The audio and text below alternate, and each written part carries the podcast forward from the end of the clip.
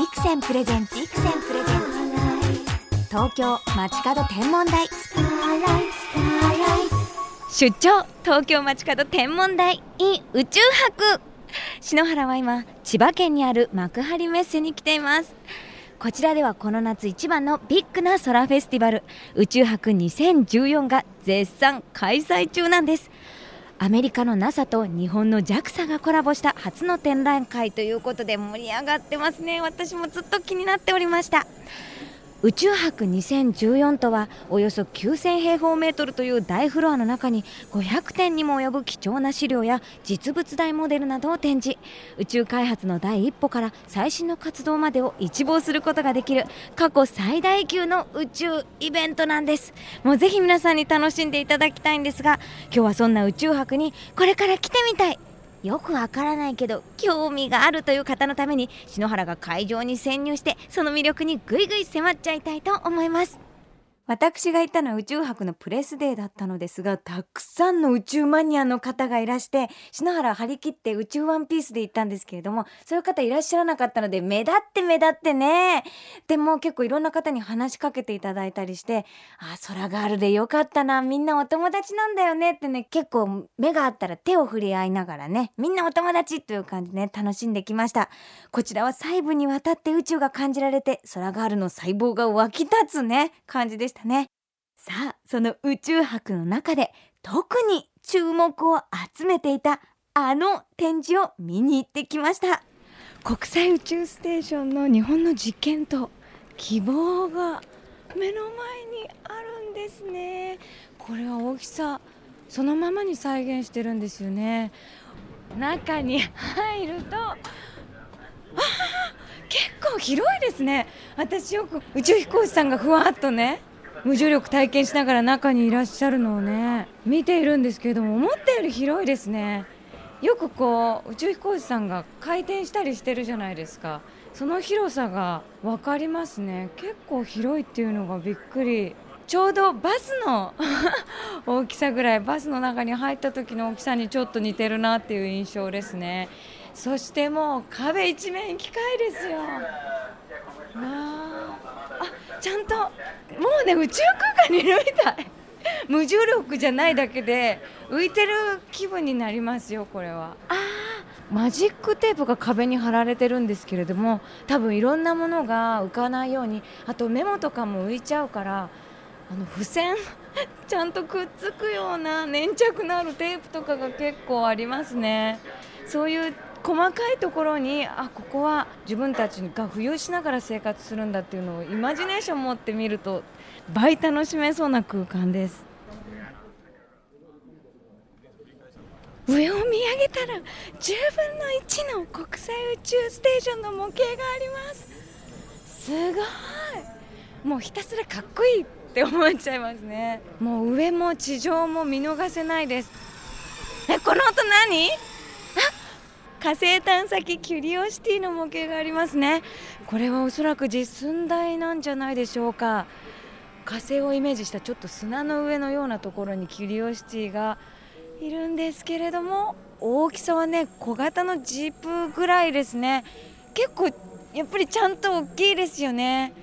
タイヤも本当普通の一般の車の大きさのタイヤぐらい。よりちょっと小さいぐらいですかね。それが6つあって本当なんか自由自在に動くんだなっていうイメージがしやすいですね。これを火星まで持っていくっていうのがすごいですね。重さは確か0.9トン。でも大変な重さですよね。あ火星の隕石。えー、これは触ることはできないんですけれどもキュリオシティの横に飾ってあるんですね。キラキラしてる。宝石みたい。なんかこう火星が生き抜いたかけらを目の前にこう輝かせているという感じがします。えー、アクセサリーにしたい 見るだけですね。篠原イン宇宙博テンション高かったですね 私ナチュラルに楽しんでる様子だったんですけど思った以上に声がもうハッピー系でしたねそういう風に本当に気持ちが高ぶっちゃうぐらいこの宇宙博はもう幅広く宇宙を楽しめる空間になっていて天文マニアからもすごい大注目なのでこの前しょこたんからも「篠原さん宇宙博どうでしたか?」ってメールが来てこう糸川の微粒子なんかはもうもう見れるんですよね。すごいです。一緒にデートしましょうなんて盛り上がりました。さあそして会場では番組にもご登場いただいたソラレジェンドにもお話聞いちゃいましたよ。今回の宇宙博の監修も務めていらっしゃるこの方です。すごい人でしたね。すごい数来てますね。宇宙博のツアーでも案内役を務めてくださいました。JAXA 名誉教授の的川康則先生にお話を伺います。先生今日プレスデーですけれどもいやプレスの人がものすごく来たのでびっくりしましたねせいぜい数十人かなと思ったらなんか何百人も来てるね。びっくりしました。私先生の先ほどの案内のお話聞いていて日本の宇宙開発の歴史をたどっていくとまるで自分の人生を見ているようだってお話印象的でした、うん、そうですね、うん、自分の人生の方が大変だったような気もするけど。いやいや宇宙開発大変でしたよね、まあその見てると過去に苦労したことが次々に思い出されて、えー、なんとなく日記を読んでるようなね、えー、そんな感じがしますよね、うん、先生この宇宙博の中で、これはおすすめだっていうのは？まあ個人的にはやっぱりアポロのプロセスが思ったよりもマーキュリー、ジェミニアポロって言って1人乗り2人乗り3人乗りって順番にこう進化していった後が宇宙船が1分の1の模型で一つ一つこう並んでるから順番になんか10年間の歩みを数分で 見ることができるって非常に能率的な、うん、解雇の仕方ができるなとね。やっぱりね。えー。私はこうデザインとか、宇宙開発のデザインの歴史が分かるのがすごく楽しかったんです、うんね、探査機のデザインとか、はい、それから宇宙服の歴史がね、うん、初期のものから今のまで全部並んでるから、うん、なんか簡単なくこう進歩してきたっていうのよくわかりますねあれね。先生は前にお話の中でこう子どもたちにやはり夢を与えていきたいというお話も聞いたんですけれども、これから宇宙を夢見る子どもたちにどんなことを感じてほしいという思いはありますか？あのこれまでやってきたことはもう過去のことなのであのすごいことやったなってまあいろいろ見ることはいいけどあの今まで考えられたことはもう忘れて、はい、自分たちが独創的なことをねぜひ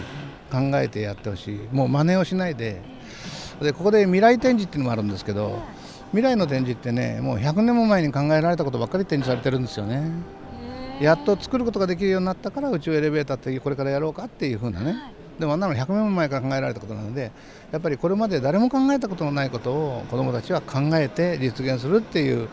そういう夢をね持ってほしいなと思いますね、うん、ゼロから宇宙を考えるパワーを差し上げたいということですね。あ素敵なお話ありがとうございます、また二度三度と足を運びたいと思います、ね。ぜひ来てください。何度も、はい、JAXA 名誉教授の的川康則先生でした。ありがとうございました、はいさあそして実際にこちらの宇宙箱を企画から実現へと導いた JAXA 候補の関理恵さんにもお話を伺ってみたいと思います。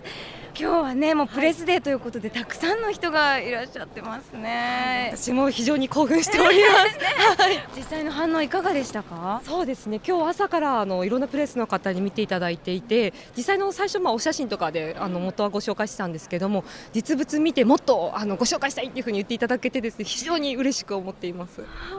私も大興奮なんですけれども実物でのリアルな展示がとても多いんですがどういうところを見てほしいですか？特にですね希望の1分の1はいこちらの宇宙博のためにですねオリジナルで作っています。特にこの細かいところのですね実はネジの一つ一つの形までこだわって作っています。えどうしてそこまでやっぱこだわったんでしょうか？やっぱり宇宙を感じていただくのにあたって、まあ、なかなか普段イメージがつきにくいものなので実際のものをもうありのままですね直接見ていただきたいというのがあってそこからすべてこだわりを。はい、私先ほどちょっと希望の中入ってみたんですけれどもなんか浮いてないのが不思議なくらい もうあとは浮くだけという感じなくらい本当にリアルにこう宇宙を体験できる空間だなと思いました。特に私が好きだったのは10分の1の宇宙ステーションの模型、はいそうですねありがとうございます。ちょうど上空にも吊るされてあるので、はい、本当に浮かんでいる形ですよね。なんかここう手を振りたくなるんですよね。いつもは光でしか見えなかった宇宙ステーションがこんなにもそばで見れるなんてって。そうなんですよね。あの篠原さんはあの星もお好きでであのよく望遠鏡で見てあの ISS とかも見ていただいてると思うんですけども今回それがまあ10分の1スケールではありますけど実際に見える形で、はい、出してますので。すごく興奮しました。ありがとうございます。ちなみに関さんがこうはい。個人的にドキドキっとするような展示は何でしょうか？そうですね。個人的におすすめなのはあのペンシルロケットですね。はい日本の始まりですねロケットの。これあの実際に実機をあの JAXA の OB の方からお借りにしに行ったんですけども普通にあのもう手でこうちょっとどうぞっていう形にお出しいただいたのですごく緊張しながらはい持ってきました。じゃあ空ガールの関さんはもう 大興奮。そうですね。もう人工衛星とかも宇宙うわあどうしようっていうもうはい宇宙の始まりを見たかのようなちょっと感じがはいしましたけど。走るロケットおすすめですでは JAXA 候補の関さん最後にこの東京街角天文台をお聞きの空ガール空ボーイの皆さんに一言いただいてもいいですか？宇宙博 2014NASA JAXA の挑戦。でこの夏ですねあの世界中の宇宙が集まっているというふうに思っても過言ではないと思います。幕張メッセでお待ちしております。ぜひ楽しみにしていてください。宇宙博 JAXA 候補の関理恵さんでした。ありがとうございました。ありがとうございました。夏休みは天の川を見に行こう東京なら奥多摩あたりで見えるそうだし昼は川で遊んで夜は星を眺めるんだ。そうだキャンプもいいな。望遠鏡を忘れないようにしなくちゃね。星空を眺めよう。天体望遠鏡のビクセン。ビクセンプレゼンツ東京街角天文台。まもなくお別れです。今日は宇宙博からのリポートということで篠原もずっと テンションが高かったんですけれどもまず感じたことは自分の心のスペースにですね宇宙博のスペースをギュギュギュッと集めてね皆さんに楽しんでいただきたいなと思いました。うまいこと言いますね。